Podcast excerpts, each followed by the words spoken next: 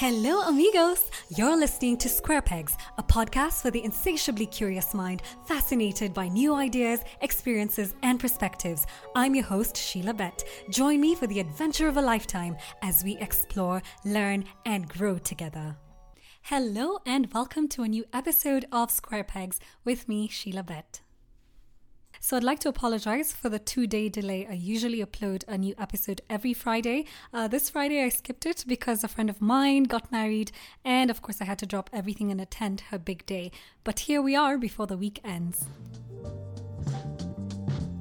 Today we talk about bullet journaling, writing down your plans, migrating your tasks. You can make collections for future month or day, learn about keys, get rapid logging skills rapid logging skills.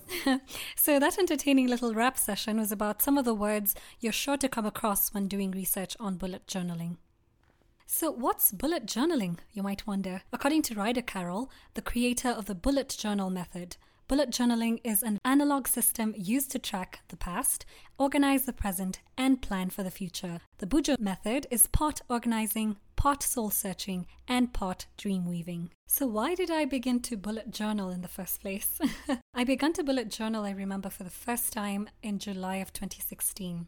That was on my birthday. It was exactly a year after my bucket list cutoff age. I had a bucket list that I made when I was in high school, either towards the end of primary school or at the beginning of high school. And at that point, to me, 27 was such a long, long time from then.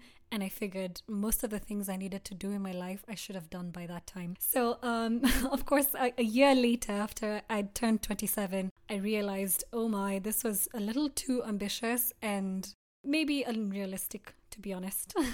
so then I, you know, started to write down my thoughts and write down my goals again and revisit everything. Of course, I got a proper reality check when that age came and went, with more than half of my bucket list still unchecked. Naturally, I picked a new pattern and decided to start uh, observing my thought patterns more thoroughly, more thoughtfully, and deliberately. So, at the beginning of this year, I received a gift. I was gifted with a bullet journal. The timing was so perfect because from December of 2018, I'd been shopping around for a customized planner that would get me excited about organizing my life. Before then, I hardly kept a diary longer than a few weeks. My to do lists would be scattered between half empty notebooks, on my phone notes, on Google Keep, not to mention the Google Calendar, and depending on my current workplace, maybe probably on Microsoft Outlook. You get the picture. my plans, events, tasks were scattered so far apart that my mind would be a complete jumble, and I'd often have this feeling of being so busy and completely overwhelmed. It was crucial to find a more coherent, integrated way to tie all these things together, and that's where the bullet journal saved the day. Most people have some kind of system they use to keep their lives organized. If you are more tech savvy, you might choose an app or two. It could be an integrated system like Google Calendar, which links the Google Keep and tasks to give a nice, clear overview of what your month, year, and day looks like. Then it's easier to pace yourself and get as much done as possible. A bullet journal is a planner, diary, and to do list mashed in together. Instead of having a preset template, it is usually done on a plain or dotted grid book where you can set up the entire system yourself. Not only does it provide a great system to plan your life, it also gives enough flexibility for each person to create a style of their own, customize it to suit your specific needs and preferences. If you go online and search for bullet journaling, you'll quickly find yourself tangled up in a web of frenzied Bujo enthusiasts. From Pinterest to the digital streets of Instagram, there are Bujo users who share tips with a large following of aspiring and practicing, but still needing to improve Bujo users. I'm one of those people who follow more than five Bujo pages on Instagram. But to help you understand this wave of budgeting Bujo users or enthusiasts who are better known as bullet journal junkies, we need to go through the technical elements of it. What a bullet journal looks like and how it works. Bear with me as we go through this slightly boring bit. So, what's in a bullet journal? Four main things to remember index, collections, rapid logging, and migration. Those are the four main elements of bullet journaling. Index, which is pretty much your table of contents, ideally takes up the first two pages. You can simply start your Bujo by labeling this bit. With my bullet journal, the one I got, some pages were already done. Including the index, a world map, a year calendar, a quote page, and a habit tracker. So I had to flip all the way to the first blank page to begin. Since the index was already there, I started with a future log. Simply put, this section is where you set the expectations, plans, dreams, and goals for the year to come. Ideally, you should be starting your bullet journal in January, but it's completely okay if you're starting in the middle of the year. That's the best part because Bujo is not pre done. You don't lose a single page, unlike pre customized diaries. So the future log would have the entire year's calendar. Alternatively, you could split it into six months, then do the second half in July. Whatever works for you. Highlight the major events happening in your life that year. You can leave some room to update events that come up later. Set your goals, whether personal, career, travel, and so on. Put down the dates, and that's it.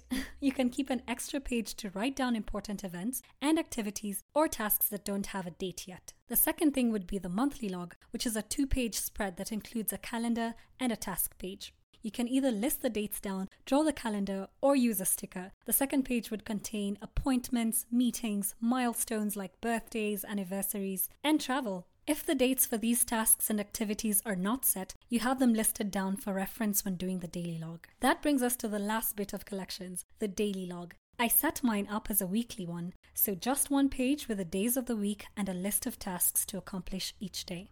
On days that are not busy, I check the monthly log for tasks to migrate. One of the reasons why it's called a bullet journal is because you use bullets to list things down in short, rapid logging style, as Ryder Carroll puts it. You want to use short, precise sentences to note down important tasks. It's not only efficient, but also takes away the overwhelm of long winded sentences. It also looks aesthetically pleasing, minimalistic even. Remember, it's supposed to make your life easier and more relaxed.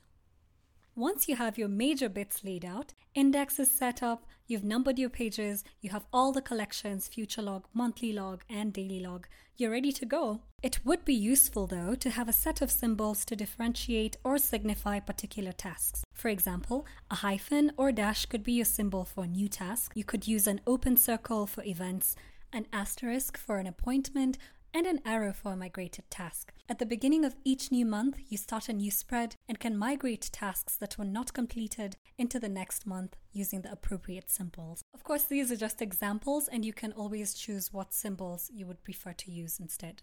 Bullet journaling is a work in progress, and once you get started, it's easier to figure out techniques and layouts that work for you. There's an assortment of cool, fun layouts and styles on Pinterest and Instagram that will be likely to inspire you to really go to town, especially on the artistic aspects of bullet journaling. The best thing is to start simple. Then define your aesthetic over time. If you want to get even more specific, you can create custom collections, either at the beginning or at any point in your journaling. The custom collections can be anything from a page for just birthdays, habit trackers, places to visit or travel to, books to read, movies to watch, and so on. Remember, the person most easily drawn to bullet journaling enjoys the process of writing things down.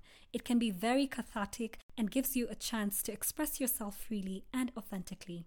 I, for one, have a custom collection titled Hair Routine because it makes it easier to track my wash days, when to deep condition, or moisturize, when to have a simple wash day routine, and when to try out a new recipe like using rice water, for example. So, once you're sold to the idea of bullet journaling and have fully immersed yourself in the practice, it only gets more fun and interesting. There's a wide range of stationery and accessories you can add to your collection. If you are artistically inclined, it's a really exciting process trying out new fun layouts that add color and character to your bujo, breaking the monotony of just lines and letters all in one color. The basics you need to get started, as I mentioned earlier, are a plain, squared, or dotted notebook and a pen. That's it.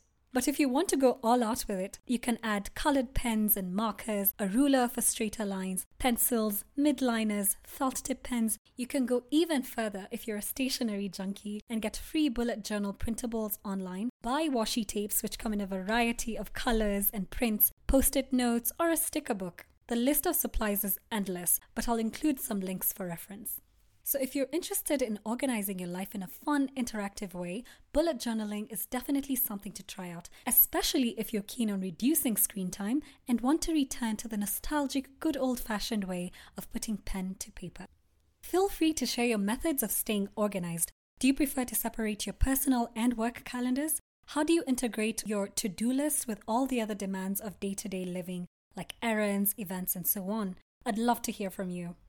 You can now listen to the Square Pegs podcast on a platform of your choice, including iTunes, Castbox, SoundCloud, Spotify, and many more. If you like the show, remember to leave a rate or review, it really helps. Until next week, you've been listening to the Square Pegs podcast with me, Sheila Bett.